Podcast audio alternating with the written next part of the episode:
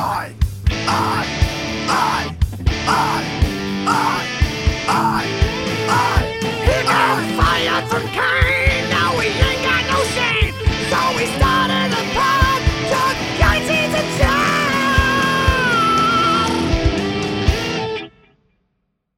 Hey, everybody, welcome to Chuck Yates Needs a Job, the podcast.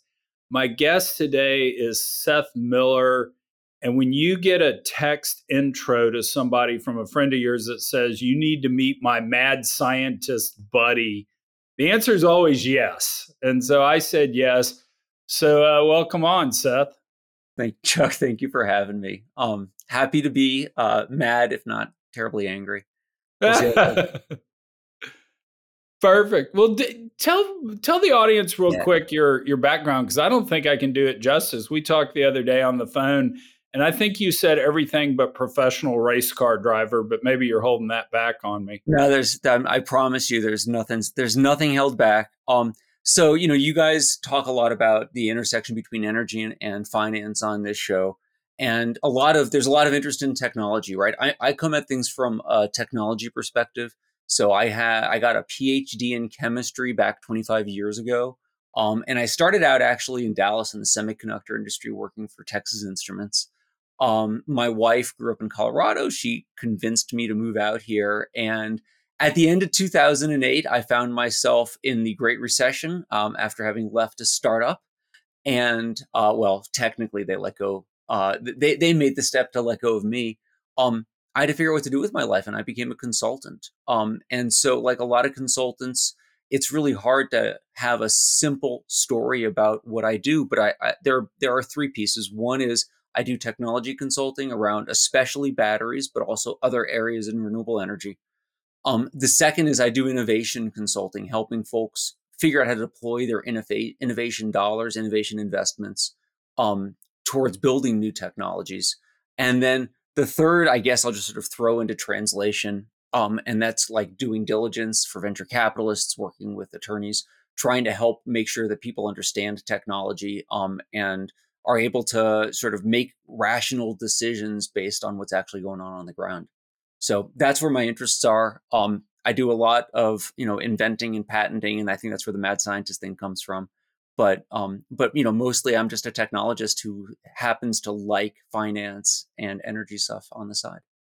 Oh, that's cool. The so you were kind enough to send me an article you had written about uh, climate change and maybe a framework for how to think about it and how to study it and say, is it actually happening? Is it not happening? Uh, we don't have to read the whole article Yeah. out loud, but do you mind kind of just summarizing a bit? Because when I was going through it, I maybe level set for the audience because I had some questions. I found it really fascinating and very constructive. Well, cool. Uh, first, I'm glad you like it, and this was inspired by the fact that um, uh, you know, back this is I wrote this in two, 2016. Um, I was doing a bit of uh, quite a bit of blogging back then, and I was unsatisfied with the idea that because 97% of climate scientists believed um, in global warming, that we should just listen to them, right? I, I'm not really great with listening to authority, generally speaking. Um, a lot of inventors have that have that character trait. Um, I love and- that.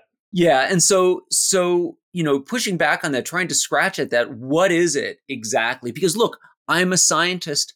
I know A that scientists can be wrong, and B that frankly entire fields of science can sometimes wander off of the edge, right? Um, there was a story that I wrote just prior to this one about how physics um, and astronomy at the turn of the last century, so the end of the 1900s, be, you know, beginning of the 2000s, I'm sorry, be, end of the 1800s, beginning of the 1900s, we honestly thought that th- there were a lot of a lot of respectable physicists thought there were canals on the moon, like channels on the moon, and I'm sorry, on Mars. My apologies, channels on Mars. And the idea that the challenge was that they were looking into telescopes and they were looking in the same kind of telescopes at the same resolution. The channels that folks saw, and they really did see these things, turned out to be optical illusions that had a lot to do with the exact magnification of those telescopes. And folks later figured out where the where the errors were. But when everyone is using the same tool, um, folks can become dis, you know, go down the wrong path. So science can do that. How do we know they're not doing that with global warming? I wanted to have a more formal, a better understanding of how to address that question than just listening to scientists. And so I started to to dig in. Because you know, one of the points you made that that I've always had the question of, and, and maybe level setting from my side, I always think that the observation ought to be able to be seen by a whole lot of people in the data, right? Just yeah. We, we all know that the apple fell out of the tree. Now we need Newton to tell us about gravity, and that's why. So I'm all for scientists explaining it why.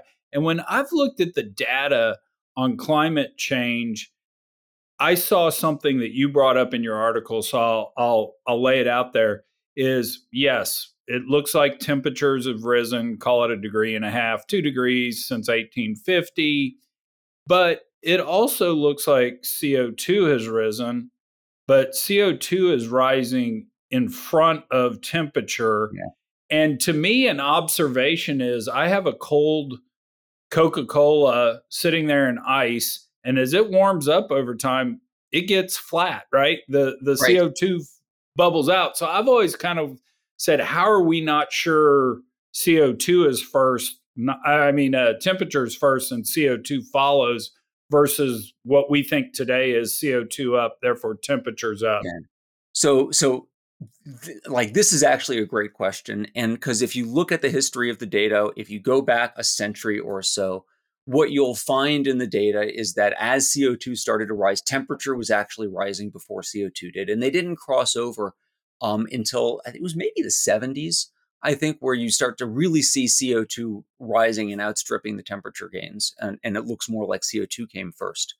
And, you know, that is a significant challenge that you have to be willing to reckon with. Now, the the the there's a longer answer and a shorter answer to that one and i'll give you the shorter answer which is that when the CO2 was rising in the 1920s and 1930s, and we first started to have combustion engines and whatnot, it wasn't rising at an incredibly high rate. And so the natural variability of temperature was greater than the forcing from the climate that CO2 was creating.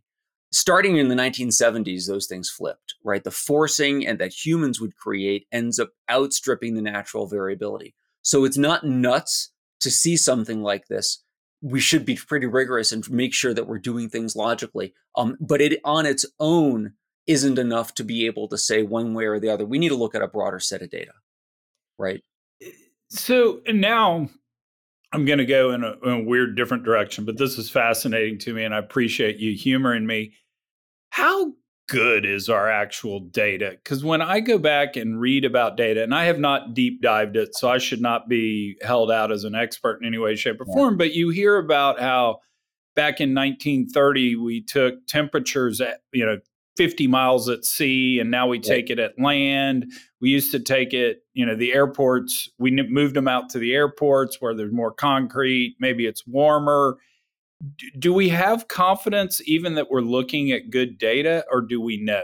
Oh we we have very good data. So let me back up a second okay. and, say, look, and, I, and I want to let the audience know. So my, my background is a chemist. I'm not a climate science full, scientist full time i do a lot of science communication and so a lot of what i'm doing is pulling in strands of evidence that are coming from lots of different fields right and and and again we have lots of different strands so very specifically in the article that I wrote, um, I talk about something called Hill's criteria, which is a set of criteria that we use to assess whether or not we understand something. There are nine of them. We'll talk a little bit about what each of those are. But the, the type of criteria that you're talking about are things like consistency, right? So we see a temperature change on a, a mountain in Hawaii, for example. That's one piece of data. But also, we see a seasonal change. We see the growing season lengthen in the US. We see the growing season lengthen in Japan. We can see evidence of migration of animals. So there's not just a single temperature measurement that we're relying on. There needs to be some sort of consilience of all of these different strands before we actually start to all converge on the same same uh, source conclusion. Um, so yes, there is a dramatic amount of evidence. It's literally all over the map. It comes from climate scientists, but it will come from folks in a lot of different fields. And all of it points at the same direction that, yeah, that the Earth's warming. There's pretty much no doubt about it. Yeah. Okay. No, I mean, fair enough. I, um, I had read someplace, um, and you know, for all I know, it was off Twitter, so it may be 100% garbage. But I'd read if you looked back kind of over time and you looked at what I'll call the extrapolation of data, i.e., we used to rate, you know, take the temperature at 10 in the morning, now we do it two in the afternoon, and an adjustment factor is add a degree and a half or whatever. You know, anytime right. we kind of manipulated data to corresponding to changes in methodology that uh, versus just a raw temperature reading that had been consistent over time, we actually find that most of the rising is attributed to the interpolated data and not the raw data.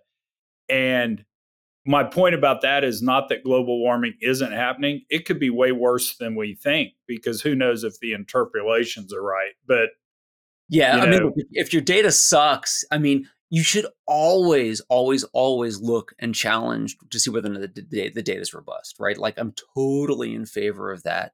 And and you know there are like when I wrote this article, I can't remember what the number was, but it was well over a hundred independently measured strands of data. The independence is huge. You don't want there to be a change in protocol which affects all of your measurements at the same time, right? It's like you change the CPI and now like you know you don't think you don't you don't look at things the same way anymore. You have to recognize and write that down. You want there to be independence of these things. And again this is kind of like you know it, it's not just guys with thermometers. It is farmers. It is you know zoologists plant biologists um it's guys in, in antarctica and guys in hawaii um, this is where that famous 97% number starts to come from is that you do a, a Google Scholar search and you put in climate change in quotes and you look at the conclusion. You have some poor graduate student look at the conclusion of all of the papers and classify them. And that's how you end up with these kinds of 97% numbers. But it's every field, everyone working at the same time is coming independently right? Yeah. It, and it doesn't matter what country, it doesn't matter what their grant funding source was. Um, they're all looking at different sets of data and coming to the same conclusion. Yeah. Yeah. Gotcha. Gotcha. So if if you were kind of summarizing your article and your th- thoughts on it, and I'm curious and I'm uh, just because I haven't studied this as much as I should. I always say on the podcast, we ignore this phenomenon at our own peril. That being said, I just don't know how much certainty we have around the link to kind of man-made uh, hydrocarbon burning leading to the actual increase in uh, in yeah. Temperature. Do you have kind of a an opinion on where that shakes out? Because you're a lot smarter than I am. I am certainly a guy who spends time doing thinking about this stuff more than I get paid for, more than I should. Um, I mean, look, I always say my podcast is my nonprofit endeavor, so yeah, I, no, then, I understand. It's blogging is the same way. I don't do this because I want to make money writing. Um, I am happy when it gets read. Um, and and this blog post has been used. Like I I, I know somebody at uh, who was using it to teach classes at Columbia University. Right. I mean, this I I was very happy with the response to it. Um, but I'm I'm doing this because the because I believe that this matters, right? And and I believe that looking at this rigorously and rationally matters, and skeptically and carefully, all that stuff. I'm a technologist and a scientist, but also like the way to think about this as an actuary. Like this is insurance. This is what we're talking about here. And so one way to interpret your question is like, what's the insurance premium that we would want to pay against a future of climate change, right? What is so there is a term of art in the environmental world called the social cost of carbon. I don't know if you've ever heard of this. Yeah. It's, you know, it, and and it even in the name is kind of airy fairy. The derivation is hard and and subject to some error, but the point of it is that hey, we're adding carbon to the atmosphere. there is, if you look at the IPC reports, there's um, an estimated answer as to what the forcing is because of this carbon. There's error bars, right? The error bars all more or less tell you something's going to happen when you add the CO2 to the atmosphere. How much is not always clear. So making a 2050 prediction is hard, but we have error bars. An actuary knows what to do with that. They can calculate a premium. Um, if you think about what the costs are to human health, the costs are to lost real estate if you happen to live in Miami or um, in in Jakarta um, anywhere in the in the world. Uh, most of our real estate is on coastal lands, and a lot of that's going to be imperiled by climate change, by by rising oceans. That's the classic answer. But of course, there are effects on crops, and there are fires in Colorado and Canada because of this, and the smoke causes health damages, and and and it goes on. The number that science, the best science comes up with right now is $190 a ton is what the estimate is. Now, the government is using a number closer to $50 a ton when it's officially assessing damage. Um, but this, the best science analysis number is about 190 bucks. That's an extraordinary amount of money when we start talking about multiple gigatons of CO2 that we are releasing every year. So, billions of tons of CO2 every year tens of billions of, of CO2 every year um, at the cost of $190 per ton. Right. So I think the number is on the range of somewhere between 40 and 50 billion is what society combusts every year. Um, so so yeah, you, you start to get up into trillions of dollars of cost per year, and that effectively we're spending this that that is a, a cost into the future.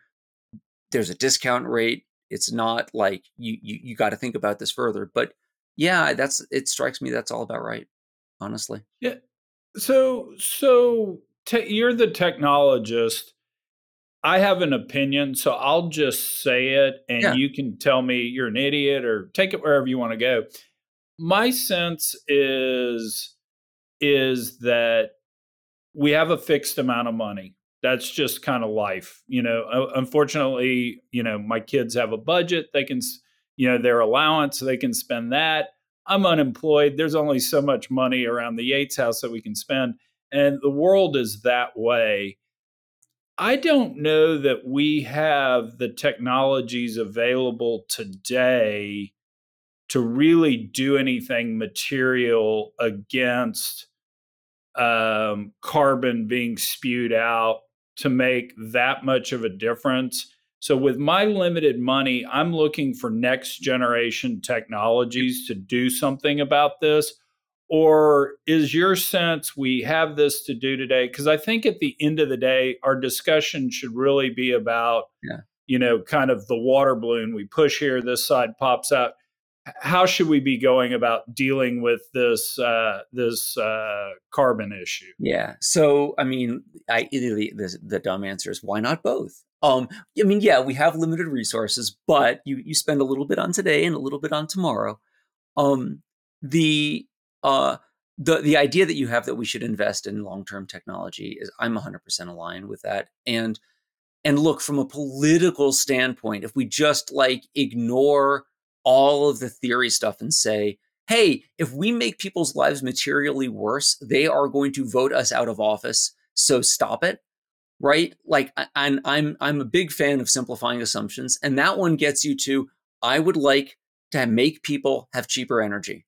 And if I can get solar and wind as great examples cheaper than coal and natural gas, then everybody wins. So let's invest in trying to make those t- technologies better for everybody. I can make a good argument that EVs are just better vehicles than combustion engine vehicles.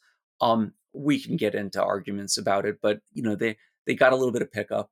Um, the oh, I um, drove a Tesla for six years. It was an amazing dude, car. They are. I mean, z- zero to sixty in two point nine seconds that computer screen was amazing. Yes. The fact that I could push a button and have any seat make a fart noise to embarrass my kids was priceless. Yeah. Well, I mean, I don't know how much you pay for that for the for the fart noise. Is that the, is that a standard option? it was a free download that came with the Yeah. hundred and forty five thousand Oh, uh, Model X that I owned. You know that I bought seven eight years ago. I just want to say the technology is great. Um, Yeah, look, the um, the the other thing about uh, EVs is that we frankly already passed the point where the long term total cost of ownership of EVs is lower than internal combustion engine because EVs famously have far fewer parts. You don't have all of these mechanical failures in EV that EVs that you do in internal combustion engine vehicles. So while the sticker price of EVs is higher, the total cost of ownership when you include the fact that electricity is cheaper than gasoline and the repair costs long term for these EVs are going to be lower. You, you have a, a good value for the customer, and that's just going to get better as we scale these technologies and cost reduce them further. That's a great platform for a mm. lot of the problem. It doesn't solve everything, right? If you look, and let me cut you. Let me cut you off real uh, Yeah. there real quick to throw one fact at you because I'm totally okay with letting the market compete, and you know if it ultimately is true, or I always think economics went out.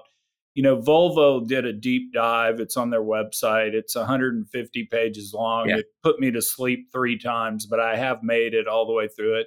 And we can fight about all the assumptions they they made, but at the end of the day, they kind of have the breakover point for an internal combustion engine carbon footprint and an EV carbon footprint at anywhere from kind of 70 to I think 90,000 kilometers, Right. which look, most cars are on the road 150,000, 200,000 miles because they all wind up in Right. Latin America. We always joke that the greatest advertisement for a Toyota truck is the fact that, you know, anytime you see anybody in the Middle East driving an old car, it's a Toyota truck, you know. Right. Uh, but at, at the end of the day, we're going to spend trillions of dollars to convert to internal combustion engines. I mean, to convert to EVs with charging stations, et cetera. Yeah. Is that really worth the money to do? Yeah. Or should we be investing that money elsewhere? All right, so I'm going to break this up into two parts. Um, okay, fair the enough. first is okay, so 80, 70 to 90,000 kilometers, we'll call that 80,000 kilometers, which is 50,000 miles. So if you have a turning point in costs at 50,000 miles, then yeah, you're, you're better off with a battery electric vehicle if that battery electric vehicle costs as much as an internal combustion engine. So that's actually not inconsistent with my idea that, hey, battery electric vehicles are more expensive today, but they will be longer term cheaper over the lifetime of that vehicle. Totally consistent with what Volvo reported. Now, when you get and when you get into the details of what Volvo's assumptions are, the numbers that I've heard from other folks who have, I don't know, long physicist beards and um and teach academic stuff, the, their numbers are in the 30,000 mile kind of number. They get to assume a future grid, which is greener they get to assume a future battery supply chain which is greener and those things are probably not wrong. Um so but, whether it's 30 or 50 i don't know if i care. Bottom line is that yeah total cost of ownership is going to be lower right? That's number 1 now the second one and and this one i know you're going to love um there are other uh other mitigating factors new technologies that are going to arrive and everybody's favorite punching bag for technologies that haven't arrived right now is um, is self-driving vehicles, right? Elon Musk being the classic uh, example of somebody that hasn't delivered, right? He's been promising for a long time. Self-driving is turns out to be really hard. Um, it's being done in San Francisco right now. There are limited pilots, but it's happening slower than everybody predicted. Having said that, if you are an environmentalist, what you want more than anything in the world is a self driving car. Because a self driving car changes the business model of driving from one of home individual ownership of a vehicle to a different one, which is transportation as a service. And when you move to transportation as a service, now the economics of a business matter. And they are very used to an amortization curve and figuring out what the low, lowest TCO is and minimizing their long-term costs. If if we get self-driving vehicles, they'll all be electric. Every single one of them. So Right. I will give you that point, and I'll even make your case for you uh, as I'm ducking my oil and gas guys taking shots at me. But uh, if we just didn't accelerate at every green light, like we were 17 years old driving a car for the first time, that would do a lot.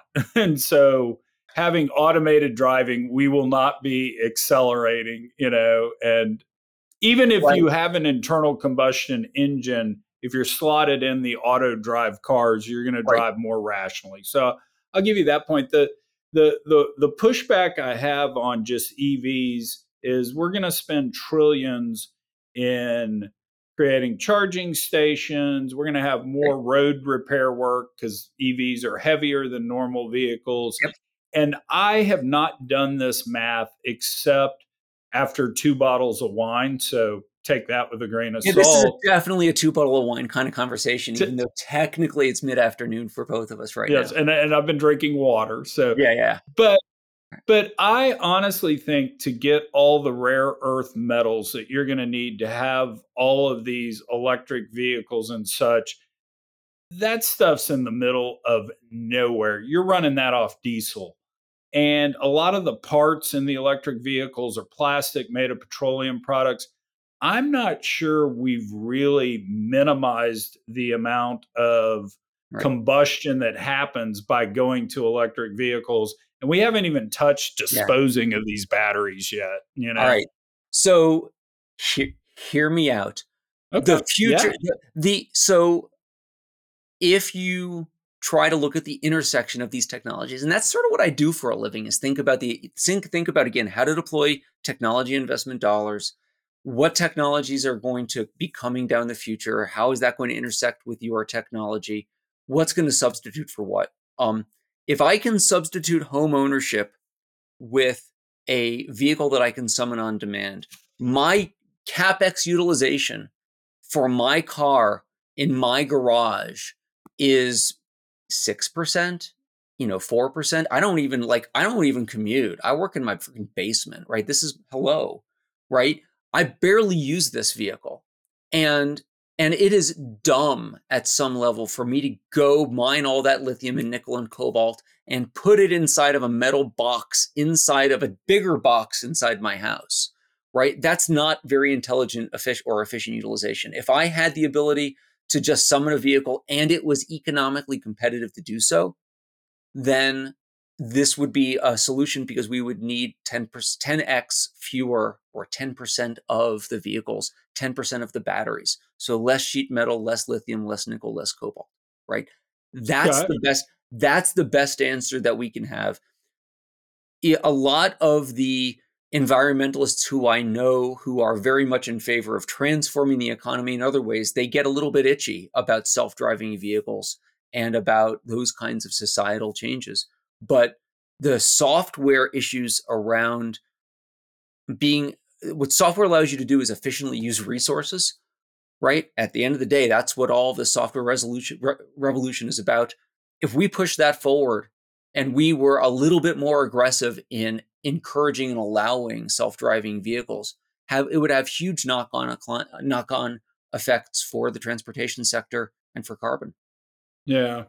Right? No, I'll get that. I get. I'll get that. Uh, and I, I actually, will, I'll, I'll buy into that. I don't know two things, and I think five to ten years ago, I would have made this first point very passionately. Now I will make it very meekly, kind Okay. of post pandemic. Ten years ago, nobody on the planet wants a self driving car. They want to drive a car because the whole reason to have a car is so you can woo beautiful women and Right. you know you don't want a self-driving car doing whatever i don't know i've softened up on our uh, Yeah. ability on our resolve to remain independent here so i think i think that's kind of uh, that's kind of one Yeah. issue the second it's going to be fascinating to watch the regulatory environment try to sort all this out because at the end of the day who's responsible for what when a wreck happens. I actually think that's way more the limiting factor than the actual technology. Yeah, which is to say that as society, we have some say in this, right? We could, as a society, decide to allow this to happen faster or slower. and um, and we will make that decision. I would like to see some competition between societies. I want someone out there to um, I don't know to be captured by the automotive apparatus and allow this. I mean, this is you know I like I want I want somebody to do the experiment. Um, the the sad truth of the matter is that um, very much U.S. regulatory structure gets mimicked worldwide, and so folks, you know, you you do not have the situation where like the Sing- the Singaporean government is like, woohoo, let's let's get ahead and, and allow mm-hmm. this first. Although you would think of all countries in the world, Singapore is like really well placed to be like, here's what the rules are going to be, guys, and we're going to do this first, and it's going to make not just personal transportation cheaper and better, but also, I mean, like, okay, deep breath. We forget about buried pipes. We forget about infrastructure and the importance of infrastructure. You're an oil and gas guy, so maybe you haven't forgotten the way that other people have. But one of the biggest barriers to economies of scale is having to physically co locate different pieces of manufacturing equipment, right? If you had self driving vehicles, effectively robots that can go from business to business and take a load from one machine to another and be able to, to allow what's effectively a, uh, an API call in the physical world, if you would, that would be kind of cool, right? That would kind of be revolutionary for the cost of building things. Um, we can't do it because it costs too much to pay a Teamster to take the load. Um, if it's all automated, you get some other benefits. So there's all of this knock on effects that you get from making a core transportation or distribution technology cheaper that are phenomenal. And I'm 100% in, in of the belief that yeah, you know, as much as as much as um, cars are sex and whatnot, the kids aren't having sex today anyway. So apparently that's not going to save it. Um, Thank goodness so, I have three daughters, so I'm glad to hear that. yeah, I mean, I worry, I worry a little bit, but nobody's leaving the house, um, and I'm pretty sure that's a precursor to actually meeting somebody. The um, the you know, if it's cheaper, it'll happen. Self-driving cars would be cheaper. It would be cheaper than owning a new car in your own garage with the the cost of insurance and car payments and maintenance and gasoline, right? Um, so the value prop is potentially there for society. I would love to see us double down. I'm a minority opinion here. I'm fine with that. Right. Yeah. But it's, it, you know, going back core principles from my perspective as an environmentalist slash technology guy make people's lives better and they will be, they will welcome the change. Invest in the technologies that will make their lives better. Give them more and cheaper energy give them more and cheaper transportation, and you will see them switch over to the things that you want. But if all you can do is tell people that they're bad if they don't change, they will just get angry. And like, I'm not as interested in that. And and I think when you and I were talking the other day, I think I said kind of the same thing, but just in a little bit of a different way.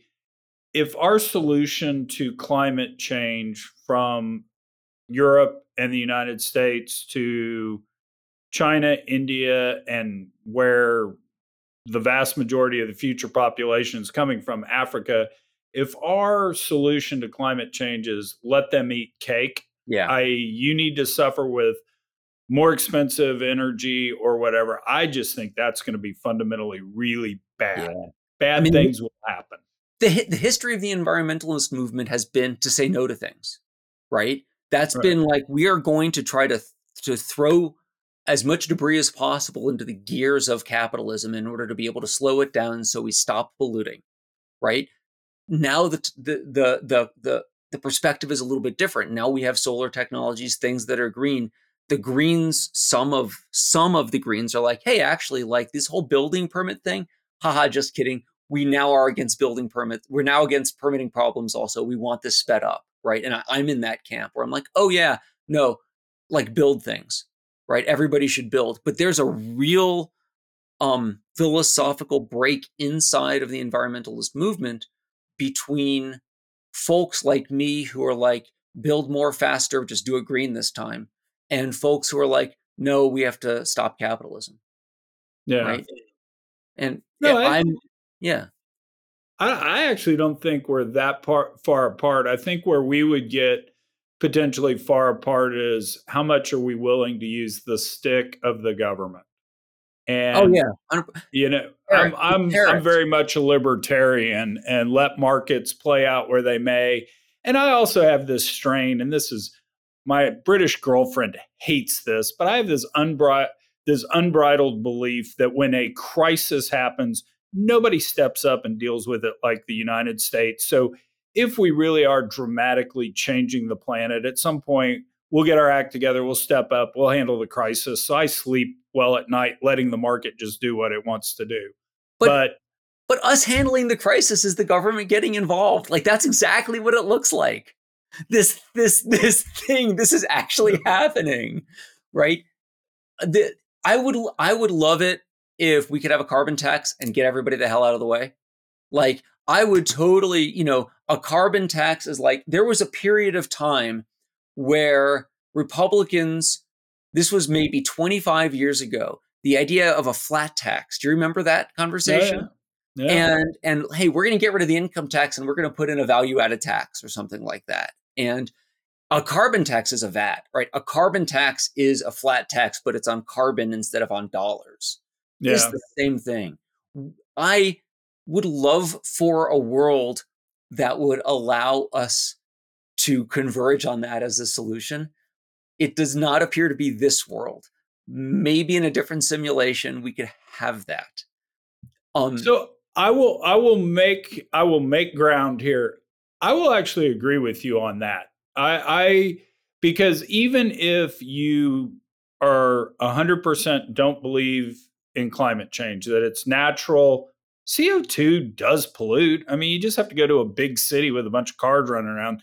There is some pollution there. Right. So it does have a cost. I and, you know, I mean, my two issues with the carbon tax is one, I'm not for unilateral disarmament. So if China and India aren't Yeah. signing up for this, you know, it doesn't and really help us. right And two, and two, I just hate the slippery slope nature of it. It's carbon tax. It goes here, it goes there. But yeah, you know, yeah. If I if I can give you a reduction on your income tax and we're going to charge it to you as carbon tax and we'll be revenue new. I mean, there are ways to frame this. There are solutions to these problems. As it stands, we've gone a different route. We've done the Inflation Reduction Act, and um, we are going to spend I don't know trillion ish, two trillion. I'm not sure what the latest numbers are on green technologies, and and some of it's going to be wasted and um, I know it's terrifying. Um, some of it's some of it's going to be spent on technologies that didn't work. Um, it's not efficient, but also probably uh, almost certainly better than not. Um, and so that seems to be the way that we're doing it. It's it's we are weirdly paying down our future carbon bills by creating loans which our descendants will have to pay down instead but if the cost of those interest payments and loans are lower than the cost of the carbon, then I guess that's okay. So the math works, and I'm I'm not going to be like a philosopher. It's like, dude, whatever works. Let's just get this, let's get this started. And again, you know, we're we're gonna for a lot of this stuff, we're gonna make people's lives better by doing it. That's the Yeah. hope. So I'm going to totally kind of close this segment, Yeah. if you will, with a with a question. I have been so vastly impressed by you, and I have been Aw. conferred the honor of bestowing upon you energy czar of the world. So whatever you say goes. Oh, we all have to listen to it. We all have to do it. Give me kind of the the the plan, the the bullet point version of the plan you put in place to get us where you want to go. Do I get to have a beer first? Sure, you can like- have a, you, like you can have hard. a beer. You can you my can gosh. have two All right. bottles of wine, whatever. But putting you in charge, what are the two or three things you're doing? All right. So, um, as energy czar of the world, I feel compelled to give this a total of about 28 seconds of reflection. Um, Perfect. let's, yeah, that seems about right. Um, what what do we do? You know, I want so the the way that I look at this is that there's a cost of carbon now. The the damage from CO2 adds over time. So if I ha- if I release a CO2 molecule today and it absorbs light um, and and it absorbs infrared and doesn't allow it to escape and re-emits it to the ground. That's how this process works. And as long as that CO2 molecule is there, it's going to keep doing that with new photons. So it's integrating, right? You want to, you, you know, you you want to do as much as you can right now. At the same time, you also are going to be um, accelerating exponentially your capabilities going forward. So you got to invest in both, right? Um, and so, you know, if I had, if I were the the czar, yeah, a carbon tax is probably the most economically efficient. I would figure out a way to make people want to tax the, the tax as a solution. I'm not sure how I do that. I mean, look, like soda is Hypnosis. bad hypnosis may be the way. uh, I, I, mean, I mean, you know, you would think with all of the attention that people give to 5G and mind control, we would have a solution to this, and yet we fail. Hmm. The um, like we can't even do a soda tax and make it stick. Like France can't even do a soda tax and make it stick. Like we, it is you, we are literally killing ourselves with sugar. There is no like people do not argue about this. It tastes good though, so please get out of my way. And and so this this human nature is hard. Um, but I would want there to be a carbon tax. I would want to set a price of carbon. I would want to set it low at first. I would want to slowly raise it. It's going to take time to establish accounting methods, and you have to be realistic about the pace. I do not want to see us move so quickly that we accidentally move into a crisis of energy shortage. I do not want people to die because they are shivering in the winter or they can't get cool in the summer because we moved too quickly. So I want to be responsible about it. But and let me let me cut you off and just say to oil and gas folks that are listening to that that's a true belief you have because we talked about that the other day, and that was one of the things I was going to bring up. Is yeah. you you're you you I think are very pragmatic about it in terms of what we were talking about the other day. Of hey, we can't yeah. cause death today, and oh by the way, we're actually going to have to be intellectually honest that we go to solar and wind we don't have dispatchable power like we do today if we replace and we've got to be honest and navigate those treacherous waters too. So I thought you yeah. were really fair on that. Yeah, and you know, and I'll tell you just straight up, like I, I hang out with climate activists who hate the fact that you know we're going to be having to build a lot of new gas plants capacity um, in order to turn on and off quickly, in order to be able to to match the high solar and wind loadings that we're going to have, and that last twenty percent of electricity, we just don't have an answer for. We, you know, um, and that's real, and we should respect that reality while trying to invest in solutions that will get around it. Um, but yeah, you know, having said all of that, look, you know, where does the CO2 come from? Um, you know, it comes from the electricity sector, so you shut down coal, and that's happening. Um, it comes from from burning natural gas, and most of the baseload natural gas is probably going to go away on its own because it's not going to be long term cost competitive with solar and wind. But that last twenty percent, I don't got a solution for and that's going to be gas, right? Um, until we have another an, an alternative. Um, I would, you know, obviously move uh, from EV from internal combustion engine to EVs, and I would ideally do it as self-driving cars because they will be more, they will have less of a resource requirement, and again, they'll make people's lives better when you do it. Everybody can still, you can still keep your car, your your Aston Martin from 1968 in your garage or whatever, and go to the mountains. Fine, I don't care, right? Like I don't want this to be everything. This isn't about regulating everybody's individual behavior. This is about giving people options that don't create this long-term debt overhang in terms of climate. Um, by the way, 20% of the problem is agriculture and land use and um, of CO2 emissions. A lot of that comes to deforestation in Brazil. So, yeah, as czar, I'm also trying to figure out ways to incentivize folks in the global south to stop cutting down trees. And that is really hard because now the problem is that you know the job of a cow is to monetize land, and the reason why people chop down those trees is because the trees aren't monetizing the land. And so figuring out how to get people money to stop that without incentivizing weird behaviors is hard. But I think about it. Um, you know, there are there's um the rest of it ends up being a lot of software. Like I'll give you a, I'll give you an example of a way we can do things smarter. Um, steel right now, you know, we uh, has a huge concrete footprint. Uh, sorry, carbon footprint. Um, when we when we make steel, it's something like seven or eight percent of global CO two emissions is basically steel. Like an is there's or steel and concrete. Um, so this inf- these infrastructure projects are are a big deal. Um, and um, this the concrete emits carbon dioxide not just from having to heat it, but but chemically. Um, you take calcium carbonate and you turn it to calcium oxide, and carbon dioxide comes out. Um, figuring out ways to use these things more intelligently is important. If you know, if you had the ability when you took down a building to take the I beams and inspect them and put them somewhere so that you could use those same I beams when you designed a new building, that would be kind of clever.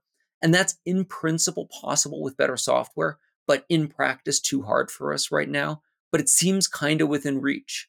So there's all sorts of other little things that I would just figure out ways to incentivize. So my I will give you my thing if I am made energy czar of the world. My first priority, I'm going to spend 500 billion incentivizing whales to have sex because oh, yeah. I honest I have I, you heard 100% in front of sec in favor of sexy whales because I, I, so I'll start and you take over because you probably actually know the real facts. I don't. But you know, you look back 200, 250 years ago, we had four to five million whales on the planet. Today, we got about a million four. They talk about, and it's because we were killing whales for oil, as well as nowadays we hit them with ships.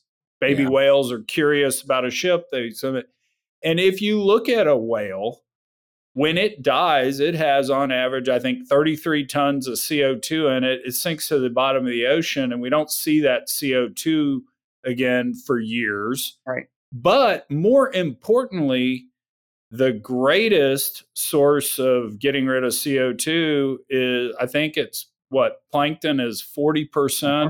of the photosynthesis that happens on the planet. And so the greatest environment for plankton is whale shit. And so I want more whales out there. So I'm 100% aligned with you. So let me tell you a story. So one of the blog posts that I wrote was on what happened to the whales. Do you know why we killed the whales? What we used that oil for? I mean, blubber, right? To light lamps so we could read no. at night. We what solved we, the, we solved the blubber problem in the late 1800s. Um, it, you know, it was first coal oil and then obviously petroleum, right? Much better than whale blubber. It was margarine. Really? We killed them to make margarine. No way. We, we killed the whales. We rendered them in because whale blubber was slightly less expensive than these things like um like safflower oil and cottonseed oil and such that was relatively new. We didn't have an agricultural system. We had a rapidly industrializing world. We didn't have enough butter. Um, we margarine was cheaper, and um, and the big damage that we did to the whales in say the 1920s and 1930s, this was the global hunt was to feed um, oil for margarine. We, oh, wow. There's no good reason why we killed the whales, is what I want to say. And in fact, in the 1950s, it was worse because by the time that the Europeans had largely dropped out of the whale market and it was the Japanese doing it for tradition and the Russians and the Russians were literally doing it in the pursuit of Stalin's five-year plans they would they would render the whales they wouldn't even be using these things right? There it was it was on a record somewhere and you did not say no and so the russian ships continued right? It was an enormous amount of destruction but when i believe i think it was the Nor I'm trying to remember if it, if it was the Norwegians or the Swedes who were the the leaders in um, the whaling industry. So the U.S at the end, and and God, I'm so sorry, but you just have to put up with this story. No, at the, end, it. at the end of the 1800s, um, towards the end of the 1800s, the U.S. was the world's whaling nation. We were the superpower, um, but we um, we ended up having high labor costs because we had a lot of economic growth. Didn't happen elsewhere. So the U.S. economy is great. You, you, you have all of these folks who previously would be willing to put up with a whaling ship and now were demanding huge salaries. So the U.S. effectively got out of the whaling business. Um, the the Northern Europeans got into it, and for you know the next couple generations they led it. And there was a real question once everybody understood that in fact the whales were being depleted. This was a limited natural resource. We were going to have to stop. Right? They started to invest in converting their their cities and towns that were whaling towns into other industries, and they did it. And it didn't it didn't destroy the economy. It was okay, right? Um, they they recognized that what they were doing was long term unsustainable. They made a conscious effort as a society to invest in change and there really wasn't uh, an economic reckoning. Do you know where I'm going with this story? I am so impressed because not only are you a mad scientist and all that, you just out podcasted me. That was oh. awesome. That well, was good stuff. This is a story like I was I I again, this was back when I was doing regular blogging and it was wild that we all knew that we killed the whales and nobody that I would talk to knew why. Right. And that was a story for me to try to go figure out what the heck happened. Um, but there is there are lessons in that for us because we had peak blubber way before anybody talked about peak oil, and and it's a it's a great example of a of a natural resource that we actually did deplete. Um, but if I go all the way back to your point that actually sinking whales to the bottom of the ocean is an incredible way to store carbon, that's true and actually fertilizing the ocean to encourage uh, microalgae to grow is, is a great way to uh, also true. And if I had Viagra for whales, maybe that is what I should be focused on. Like, you know, there are there are a lot of people out there who are trying to figure out if there are ways to store CO2 in the ocean. I haven't heard anybody say Viagra for whales yet, and maybe they should. Um, the it is it, it there's a huge opportunity there. You can get carbon credits, man. See if you can if you can create just get the get get a new bill. Steve Scalise's now the uh the head of the the Speaker of the House. Float him the idea. See if he'll support it. Um, I can, actually would want to do it just to say I saved the planet by having whales have sex. I mean, I just think that would be a cool story. I would get hoodies made up saying that.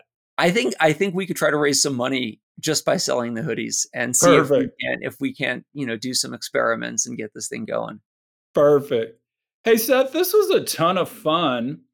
What I would love to do at some point, uh, if I haven't totally repulsed you with doing these things, is I'd love to have you back at some point because we didn't even scratch wild technologies. And I, my sense is you and I could spend an hour talking wild technologies yeah. out there. So I'd love to have you back on at some point into the future to to do this because you know this this hour has flown by and I really enjoyed it a lot. I appreciate you coming on.